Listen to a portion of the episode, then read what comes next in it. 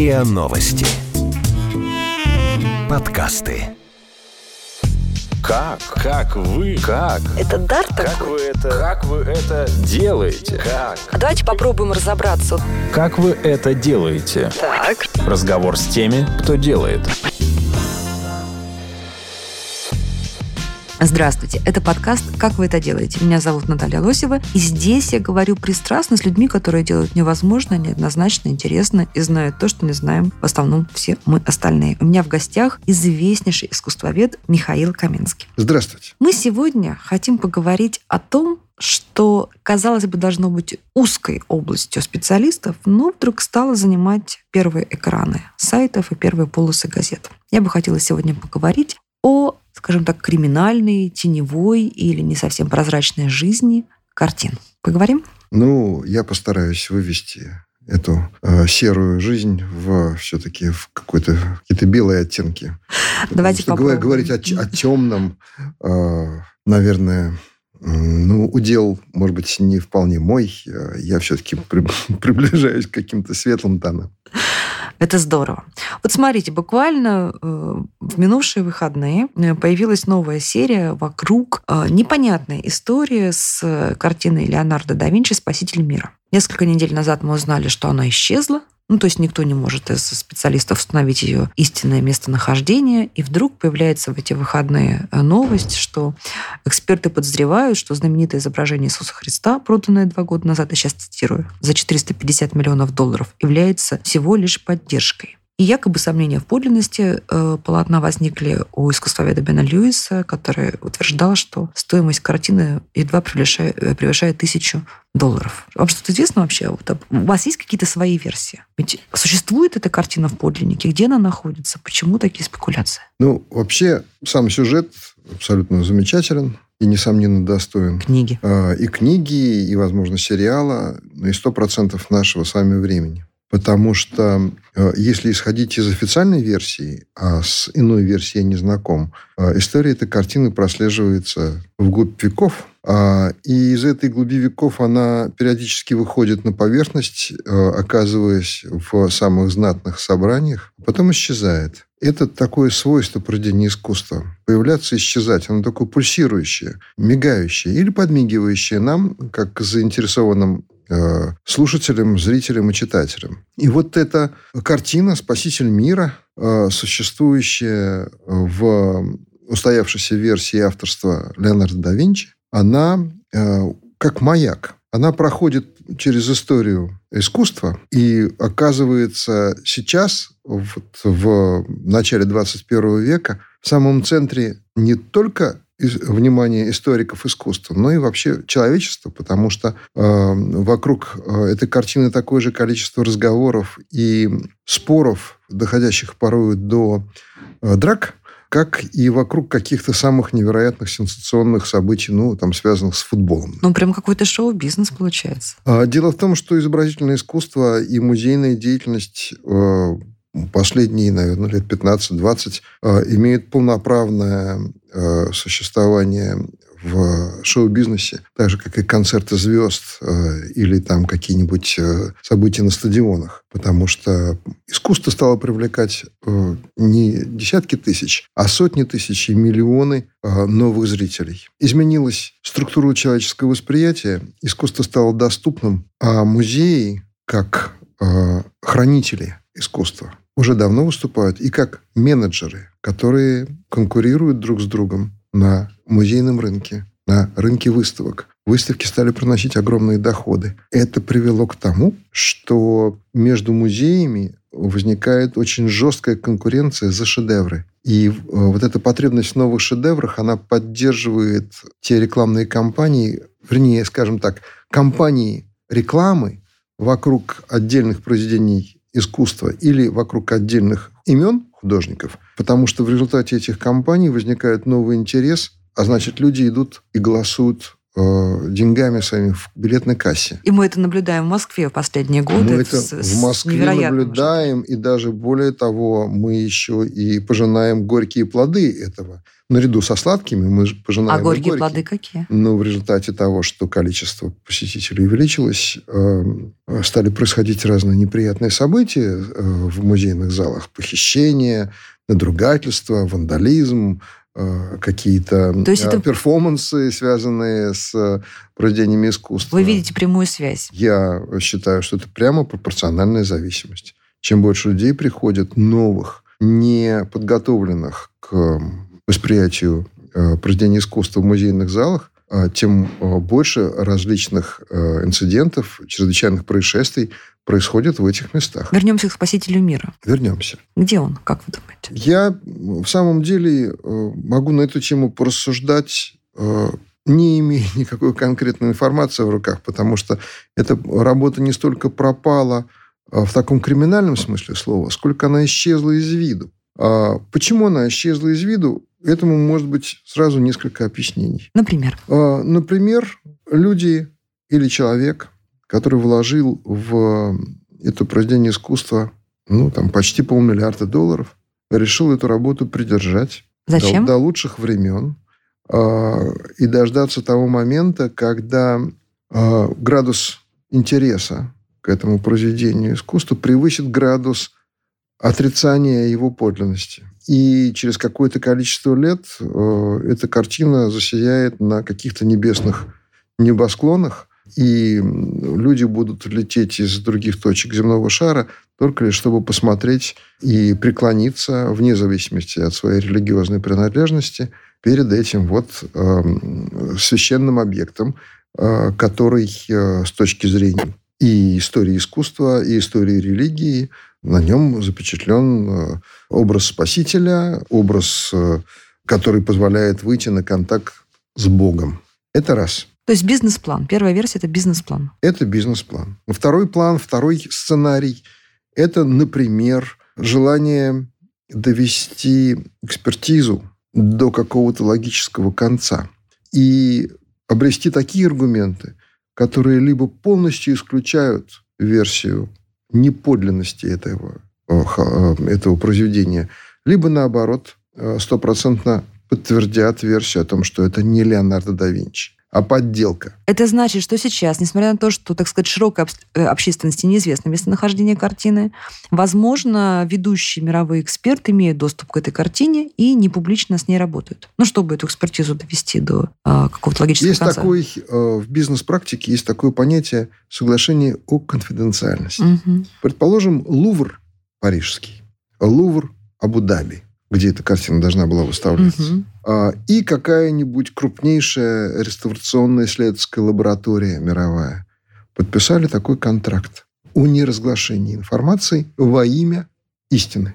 Под истиной я подразумеваю ответ Леонардо да Винчи это, не Леонардо да Винчи это, или это Леонардо да Винчи в своей основе, а на эту основу нанесено огромное количество реставрационных и позднейших слоев. Но там может быть также еще и то, что это в основе Леонардо да Винчи, а потом это кто-то дописывал, переписывал. Но авторство Леонардо да Винчи, предположим, неоспоримо. Вы понимаете, в мировой художественной практике, особенно в практике художественных артелей, а, которые существовали, в, начиная со Средневековья, Ну, то, что называется, искусстве, называлось да. потом школой, да, школа Школы, Рембрандта, школа мастерские. Винчи. мастерские. Мастерские, да, это был учитель, был глава школы, и были исполнители. Они под его руководством что-то делали, а потом великий мастер это авторизовал. Вот э, я не, совершенно не склоняюсь к тому, что и случай со Спасителем аналогичен. Я просто провожу некую параллель. То есть там могли быть какие-то иные мастера, ученики, которые делали подготовку, а потом он что-то дописывал и авторизовал. Такое тоже может быть. Так же, как и то, что там полноценная была работа Леонардо да Винчи, но в связи с тем, что судьба этой картины была непростая, там было очень много реставраций. Реставраторы снимают предыдущую живопись, э, живопись и накладывают свою. В результате там, может быть, остался какой-то небольшой процент Леонардо да Винчи, но это родной Леонардо да Винчи. Или, наоборот, какие-то искусные, сверх мошенники э, от реставрации, зная все химические, физические пертурбации живописных пигментов на протяжении веков, имитировали вот эту всю, вот эту всю сложную структуру химических изменений и представили нам под видом подлинной работы продукт мистификации. То есть это может быть и мистификация. Над нами посмеялись, над миром посмеялись. Мы знаем как... много таких историй. Ну, может быть, немного. В 20 веке в том числе. Может быть, немного, но знаем в самом деле, в самых разных сферах, причем не обязательно в угу. художественной. То здесь огромное количество версий. Но ну, Од- вот это одну две... версию я исключаю полностью. Какую? По нашим российским средствам массовой информации, где-то как раз вот недели две, как вы правильно заметили, прошел слух, что якобы эта картина исчезла. То есть как бы ее кто-то похитил. утрачена вообще? Угу. Нет, не утрачена. Утрачена, значит, погибла. А здесь, что ее как бы украли.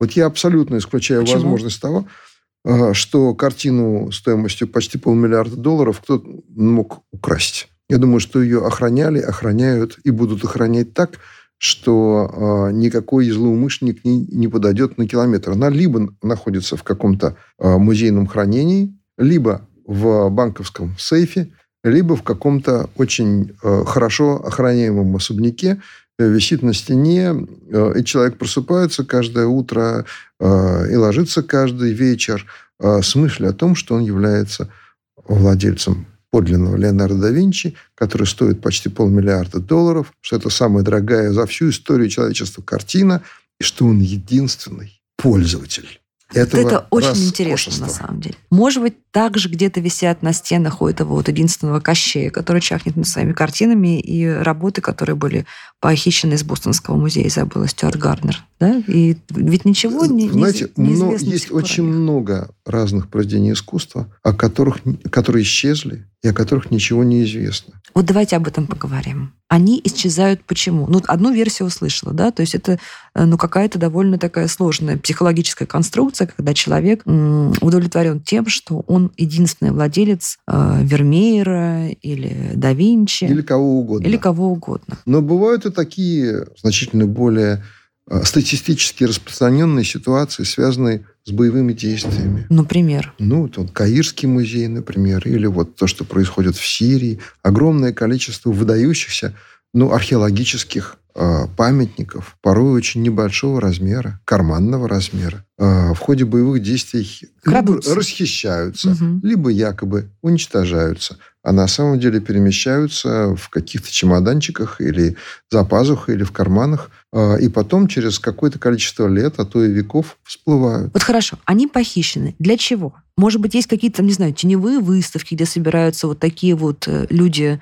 вовлеченные я думаю, в это что под, это, подполье. Я думаю, что это фантастика, это ненаучная фантастика угу. представить себе, что есть где-то вот такие притоны, где собираются извращенцы от э, художественного коллекционирования и наслаждаются на подпольных выставках Зачем? Хорошо. украденных произведений. Кроме того, что наслаждаешься этой картиной, все-таки думаю, что это не все. Э, не, во всяком случае, не сто процентов людей, которые приобрели украденные, похищенные произведения искусства или археологические ценности. Вот кроме того, что ты ими любуешься, что еще можно делать? Перепродать это можно на каком-то там вот э, теневом рынке? Раньше э, существовал э, серые и черные рынки антиквариата. Но сейчас этот рынок э, практически ну, уже подходит к концу. А если еще не, не подошел к концу, просто потому что средства массовой информации, которые э, действуют через интернет-каналы, они в одну секунду э, разносят по всему миру не только информацию о пропаже, но и, и то, как она выглядит, какие ее э, физико-химические свойства, какие размеры, вплоть до каких-то тончайших нюансов. Бессмысленно покупать, вкладывать деньги в краденое искусство. Рано или поздно, когда вы захотите его продать или обменять, или каким-то образом э, изменить его э, юридический статус – вы попадетесь. А, и это делает а, подобную, подобное собирательство и подобное владение не только бессмысленным с точки зрения инвестиции, но и опасным с точки зрения уголовного наказания. А вы понимаете, когда идут боевые действия, и в периметре музея оказываются люди случайные, они ведут себя по-разному. Кто-то ведет себя цивилизованно, а большинство людей, особенно вот в этих вот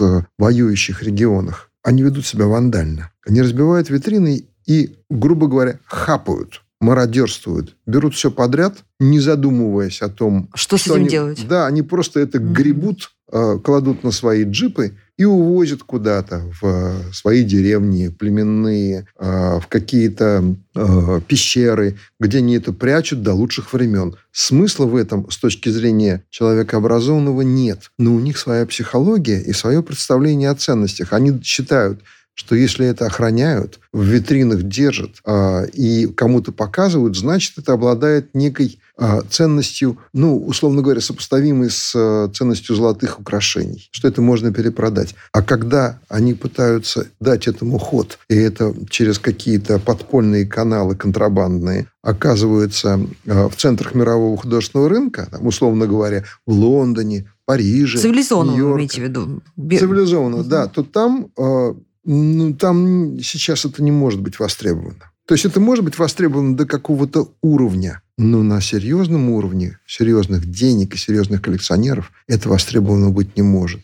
Потому что любой серьезный коллекционер, частный, он для того, не, собирает, коллекционирует и вкладывает огромные порой деньги не только для того, чтобы наслаждаться самому, но и для того, чтобы это показывать. Если в коллекции из тысячи или там десяти тысяч произведений искусства вдруг оказывается одно токсичное, всей его коллекции приходит немедленный репутационный угу. конец. То есть это бессмысленно для серьезных людей. А для несерьезных людей э, это, может быть, и имеет смысл. И в этом трагедия. Потому что если бы это кто-то выкупал, а потом возвращал. Ну, романтическая, красивая версия, да? Да. Может такое то, быть? Ну, я не знаю, кто будет тратить деньги. Ну, меценаты какие-нибудь. Тогда нужно договариваться с этими, с представителями этих воюющих кланов, этих племен э, на Ближнем Востоке о том, что все, что они награбили, у них может быть выкуплено. Но тогда это спровоцирует дальнейшую эту мародерскую деятельность, потому угу. что они будут точно знать, что у них это будут выкупать. Это, знаете, это примерно так же, как с похищением людей. Я тоже Если об этом вы подумала, начинаете да. вступать в переговоры с такими с персонажами, угу. да, это только провоцирует дальнейший киднеппинг, вот этот вот, угу. да, похищение людей с целью выкупа. Какая-то очень печальная, без, безнадежная ситуация получается. Ну, только что вот надеяться, что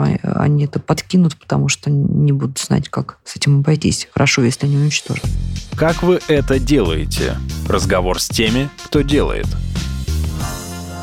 Вот смотрите, мне сразу еще вспоминаю историю с этим вот каким-то очень странным, нелепым похищением Айпетри Крым в Третьяковке который больше, конечно, был похож на какой-то перформанс, да, чем э, на крим- э, криминальную акцию. Но во всей этой дискуссии, в обсуждении в том числе поднималась тема на обывательском уровне, что, возможно, это подделка. Ну и в том числе было очень много разговоров, когда люди вроде как близкие к искусству говорили, слушайте, да вообще сейчас э, в музеях изобразительных искусств едва ли не половина работы – это подделки. Как ну, вы относитесь к этим разговорам? Я отношусь к этим разговорам примерно так же, как относится а, психиатр а, к бреду, такому Сочувствием. постоянному бреду своих э, пациентов, своих клиентов. Вот знаете, вот в районной больнице есть люди, там десятки есть э, людей, там, которые считают себя Наполеонами, там, кто-то считает себя Иисусом Христом, кто-то считает себя Львом Николаевичем Толстым. Вот это, это бред на этом же уровне. В музеях, в частности, в музеях Российской Федерации, нельзя исключать какую-то долю, сотую долю процента, что в фондах находятся подделки. Такие случаи выявляются. Это есть, например, там в отношении русского авангарда, потому что он был очень дорог и остается очень дорог и привлекателен. И в самом деле в э, периоды недостаточного контроля были люди, которые могли что-то подменить. Но это единичные, абсолютно единичные случаи. В целом музейное сообщество, граждане музейной страны, нашей музейной страны, это люди э, фанатично преданные музеям и э, предположить, что они будут э, мириться с какими-то системными хищениями и подменами, это просто полное незнание дела. Но вот что касается конкретно Айпетри, то кроме того, что это воспринималось как перформанс людьми, которые, ну, хотят найти некую забаву в подобного рода событиях. Я воспринимаю это, и многие мои коллеги воспринимают это как случай трагический. Один из цепочки трагических случаев, в частности, происходящих э, в стенах Третьяковской галереи. И моя личная точка зрения, она связана, как ни странно, с конспирологией. Я считаю, что Третьяковская галерея стала жертвой определенного рода сговора лиц или одного человека, который вот эти вот все преступления заказывает, спонсирует их. Что касается э, значит, Иван Грозный и его сын, и что касается Айпетри, для меня это событие одного ряда. Я считаю, э, что э, против Третьяковской галереи ведется кампания по дискредитации. Ничего себе. Вот. Но для того, чтобы это утверждать, у меня конкретных фактов нет. А вот что по этому поводу думает следствие, если у следствия подобные э, факты, сопоставляют ли они э, эти разные дела или не сопоставляют, этого я не могу сказать. Давайте мы, ну, я понимаю, что, скорее всего, у вас есть и, так сказать, подозреваемые, но не называя имен и объектов. Какого рода может быть заказчик? Он, он из сферы искусства, он из музейного сообщества какого-то? Или это вообще Вы знаете, не имеет это, отношения? опять же, может иметь несколько, несколько разных подоплек. А, самая такая на поверхности, это связано с вопросами имущества, собственности. Вот кто-то, например, претендовал на территорию под Центральным домом художника. Мечтал эту конструкцию разрушить. Угу. Конечно. И построить там отель или бизнес-центр, или жилой комплекс. Это не получилось. Не получилось это э, потому, что руководство Третьяковской галереи и Центральный дом художника э, одинаково ревностно в момент существования этого проекта ему сопротивлялись. Есть другая версия, что вот этот вот эм, имущественный конфликт между Центральным домом художника и э, Третьяковской галереей тоже мог спровоцировать недовольство целого ряда, например, арендаторов, которые сидели в Центральном доме художника, э, в течение многих лет, и они, э, в общем, много потеряли. И вот они...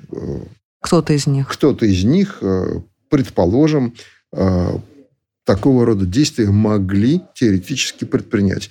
Или что-то вокруг, вот вокруг этой темы имущественной. Может быть, что-то и другое. Кому-то, может быть, не нравится то, что делает Зельфира Трегулова. С ее Выстав... фантастическими выставками. Да, с ее выставками. Может быть, это кого-то не устраивает с идеологической точки зрения. Может быть, не устраивает с религиозной точки зрения. Может быть, еще с какой-то точки зрения, э, которую нам с вами неведомо. Вот, но не устраивает. Вот не нравится э, Третьяковская галерея в ее э, нынешнем виде кому-то какому-то человеку, какой-то группе лиц, корпорации или, или, или, э, или какому-то физическому лицу, или какому-то политику. Но так странно, когда в одну воронку попадает сразу несколько снарядов, а, а потом еще там кто-то голый бегает.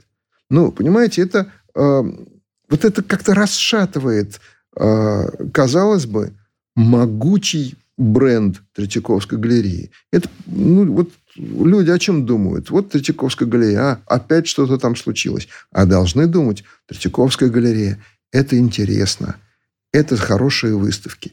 Значит, возникает конкуренция между двумя э, обывательскими представлениями. Третьяковская галерея – это храм, Третьяковская галерея – это цирк. Вот что сильнее? Есть еще парочка таких вот скандальных историй, и цирк точно совершенно будет преобладать. Интересно, а вот ваши коллеги, э, многие из ваших коллег тоже придерживаются версии, что все это какая-то системная история с э, нападениями, провокациями? Если честно, я подобных опросов не проводил. Не, не обсуждаете в своем сообществе. А вообще вы общаетесь? Вот вы люди, Конечно. которые...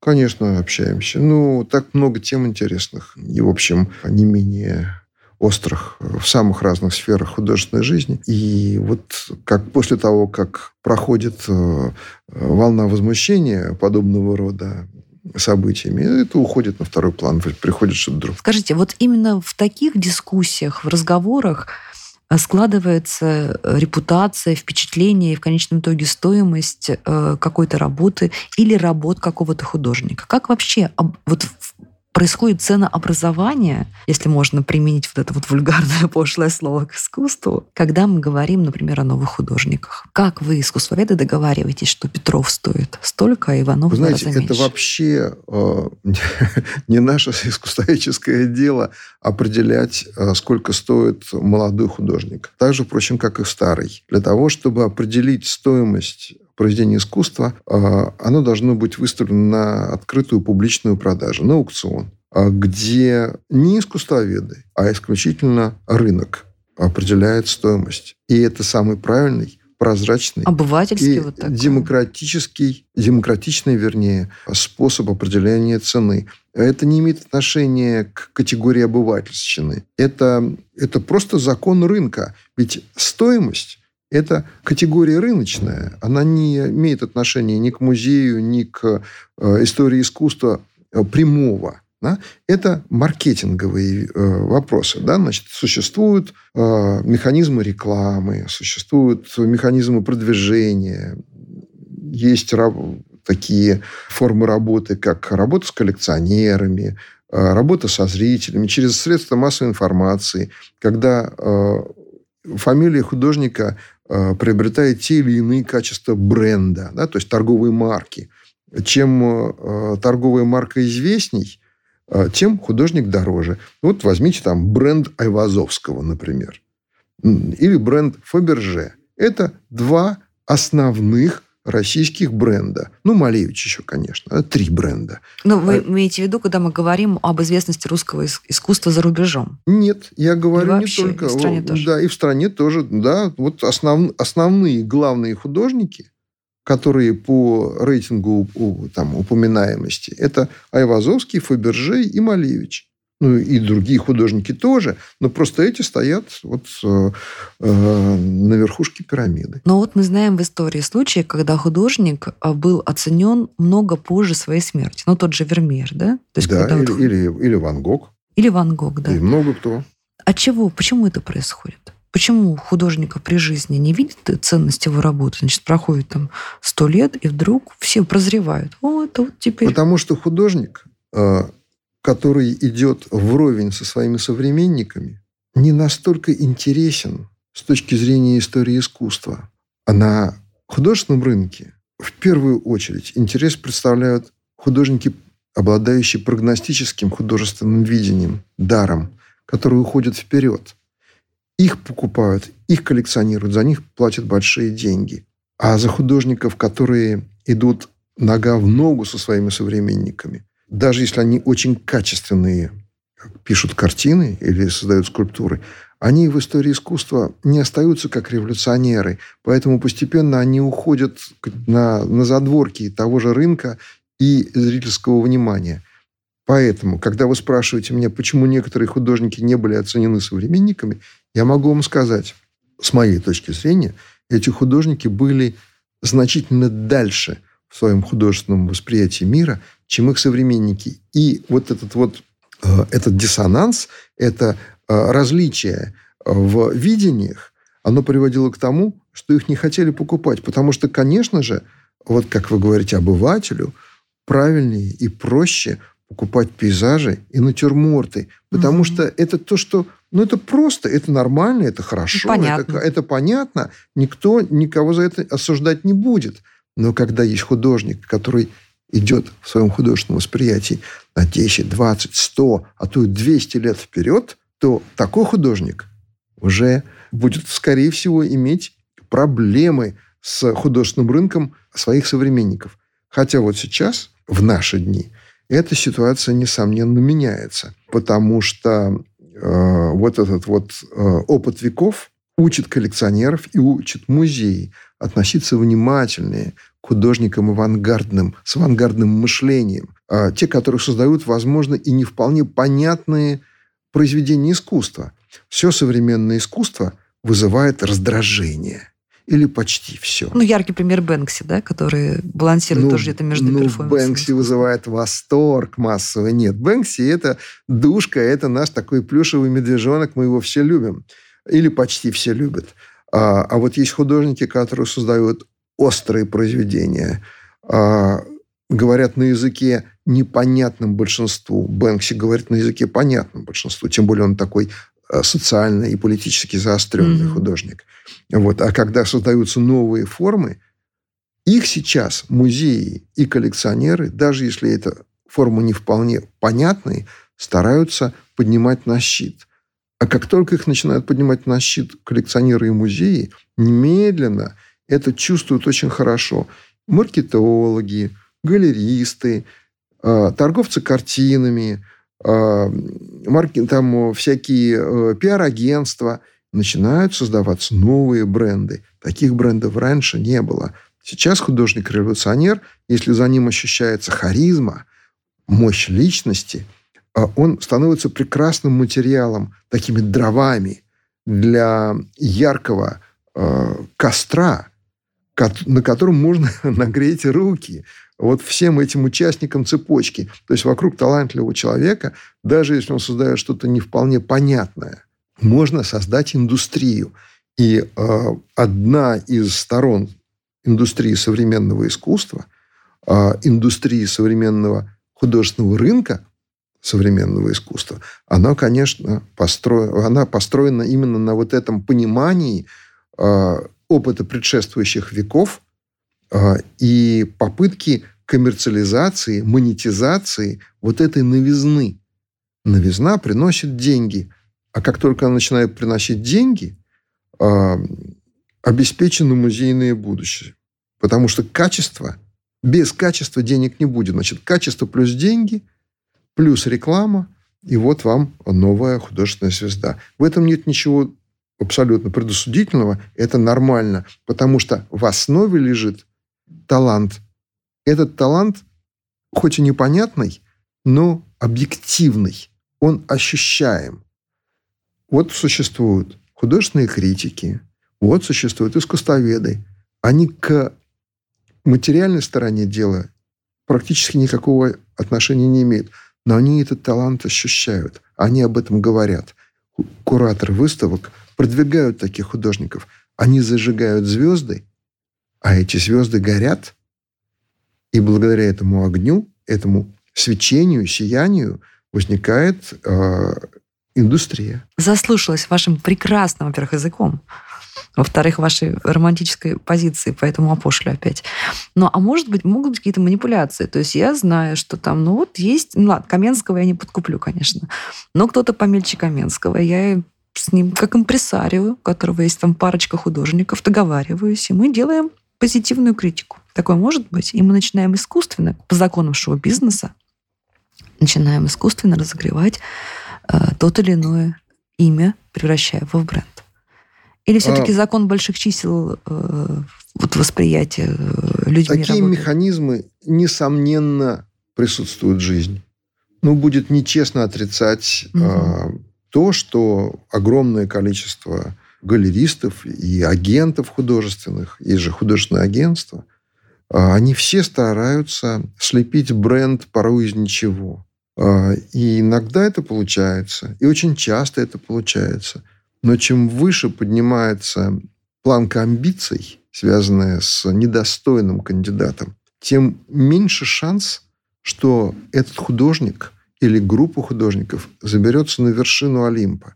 Иногда удается забраться на вершину Олимпа и получить на э, крупнейших аукционах очень высокие результаты. Например?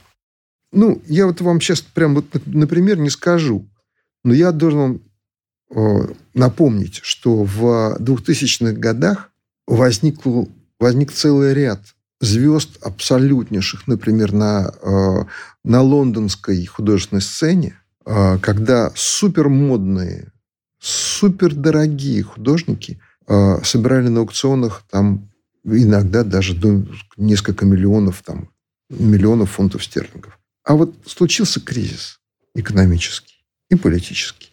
И произошел пересмотр. Произошла такая коррекция, как говорят на рынке. А?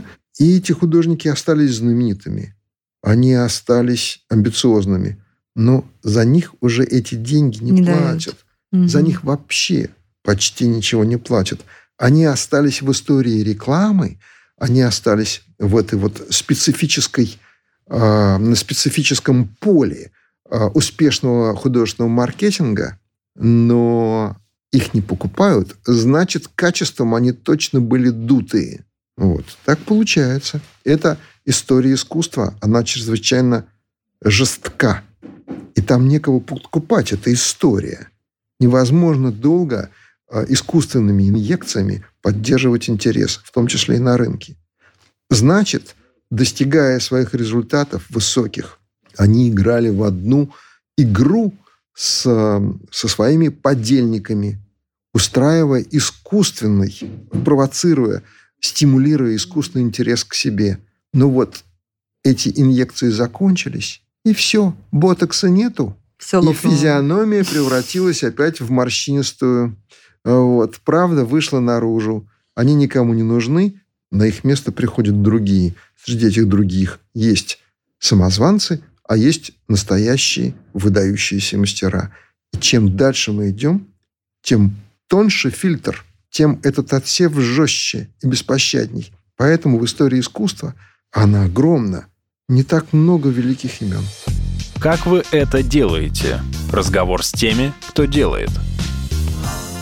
Еще один дурацкий вопрос. Может ли, во-первых, сегодня вообще картина быть э, предметом вложения своих средств? А второй вопрос, если ты не специалист, ты любитель, есть ли какие-то рекомендации, которые с большой вероятностью позволят тебе купить сегодня картину за 10 тысяч рублей и стать обладателем целого состояния через 20-30 лет? Это вопрос такого инвестиционного характера. Да. А, я думаю, что вы могли бы, наверное, поработать в каком-нибудь инвестиционном банке и задавать такие вопросы консультантам инвестиционных банков. А, без сомнения, искусство является объектом инвестиций. Без сомнения, при правильном сочетании удачи и профессиональных каких-то критериев можно э, из огромного массива современного искусства выбрать какое-то количество произведений, которые будут инвестиционно привлекательными и чрезвычайно привлекательными. Но это серьезнейшая работа. Тоже быть специалистом все-таки. И более того, это еще и определенный секрет мастерства, которым делиться я сейчас перед вашей многомиллионной аудиторией не буду. Бесплатно. Бесплатно.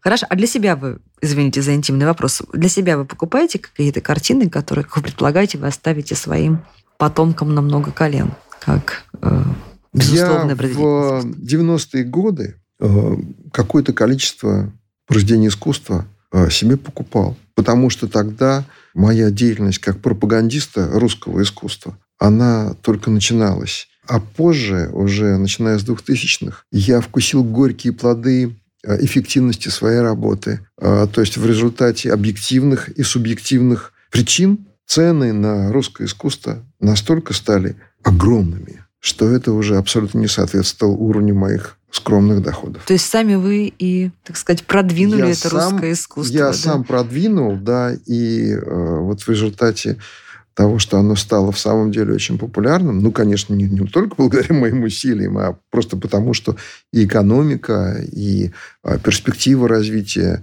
а, нашей страны, они были настолько вот а, привлекательными, что люди стали покупать и отечественное искусство, и, и конкурировали между собой. Это становилось такой деятельностью чрезвычайно престижной. А сейчас, кстати говоря, такая существенная коррекция на этом поприще. Вот, коллекционеры остались, э, и э, искусство покупается и продается, но того, что было в 2000-х годах, конечно, уже мы не видим. Но все равно цены не упали настолько, чтобы я продолжил личную собирательскую деятельность. Знаете, при этом вот Трегулова считает, что русское изобразительное искусство ну, драматически не, недооценено на мировом э, рынке или на мировом музейном пространстве. Она абсолютно права. Почему это произошло? И как это поправить? И можно ли это поправить? А, да, это можно поправить. А, конечно же, тут я, наверное, буду звучать как такой а, кремлевский мечтатель, потому что поправить это можно, во-первых, в ситуации международного миролюбия и такой тотальной стабильности и любви. Это раз. Два. Это можно поправить при сочетании двух обстоятельств. Во-первых, активной пропаганды э, российского искусства в мире в нерыночной пропаганде. Просто нужно себе представить. В мире нету ни одного музея за пределами Российской Федерации, в котором было бы представлено системно русское искусство. Откуда узнавать о русском искусстве и его месте в мировой истории искусства? людям, которые живут за пределами России. Они не сопоставляют своих крупных мастеров с нашими крупными мастерами. Я... Почему это произошло? Это произошло в силу исторических э, особенностей развития нашей страны. Все-таки 70 лет советской власти, железный занавес, определенное вот, э, э, сознательное отгораживание от внешнего мира. А это привело к тому, что о нашем искусстве знали как об искусстве пропагандистском. Потому что то, что видели зрители на Западе и на Востоке, это было в основном связано с э, пропагандой каких-то социалистических или коммунистических ценностей и догм. Но это не так было интересно. Тем более, что э, если это пропаганда, то там действовала контрпропаганда. В результате эффективность э, Эм, произведений, э, эстетическая эффективность произведений художников социалистического реализма, она сводилась ну, к минимуму. Кстати говоря, после того, как э, прошел страх перед коммунистической угрозой, художников соцреализма, как определенный феномен, такой э, этнический феномен, стали собирать. Именно как какую-то диковину, но не как произведение искусства. А 19 век русский и остался практически за рамками. Современное искусство России очень мало известно. Кроме Кабакова и Булатова практически никого не знают. У нас есть абсолютных несколько брендов отечественных.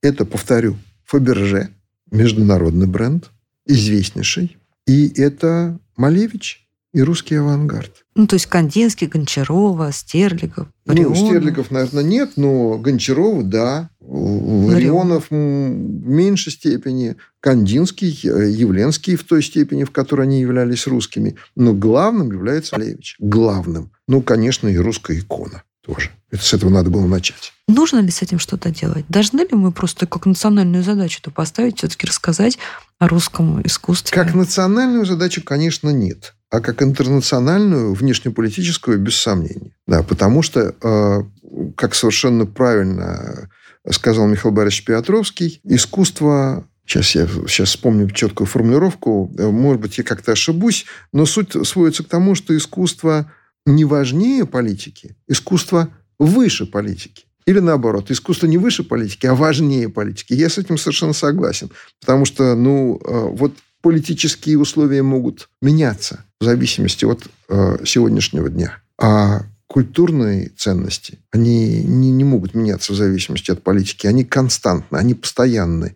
Если э, выстраивать отношения в мире на, в том числе с помощью культурных ценностей, а они незыблемы, то такие отношения будут гораздо крепче, чем отношения, выстроенные на политических договоренностях. У меня в гостях в подкасте «Как вы это делаете» был известнейший искусствовед, российский искусствовед Михаил Каменский, пропагандист русского искусства, человек, который знает о рынке изобразительного искусства. Все. Подписывайтесь на подкаст, где я, журналист Наталья Лосева, пристрастно говорю с людьми, которые делают невозможное, неоднозначное, интересное. На сайте ria.ru, в приложениях подкаста Apple Story, Google Play комментируйте и делитесь с друзьями.